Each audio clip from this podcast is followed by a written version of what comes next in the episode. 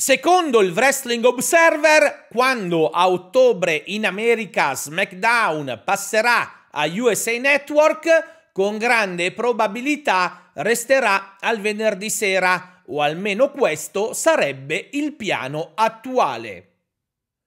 Toccato dalla storia di una coppia che ha perso una figlia per il cancro, The Rock ha deciso di fare una sorpresa ai genitori della piccola che tanto adorava il suo personaggio nel film Oceania, andandoli ad incontrare e regalando loro 50.000 dollari a favore della fondazione benefica che hanno avviato dopo l'accaduto. Se vi va, sul profilo Instagram del wrestler trovate un filmato che testimonia tutto l'accaduto.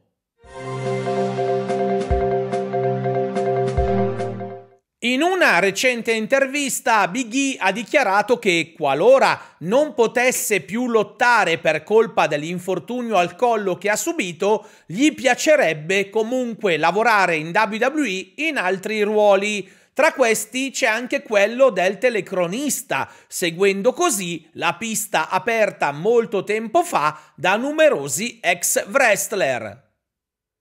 Günther è stato aggiunto tra gli atleti annunciati provvisoriamente per il live event del 2 maggio a Vienna, la sua città natale. L'atleta lo scorso novembre aveva rivelato di dover restare per sei mesi negli Stati Uniti per potervi prendere residenza. Dunque è ragionevole ritenere che per allora abbia terminato questo periodo e che possa, di conseguenza, partecipare a tutto il tour europeo che porterà la WWE anche in Italia, a Bologna.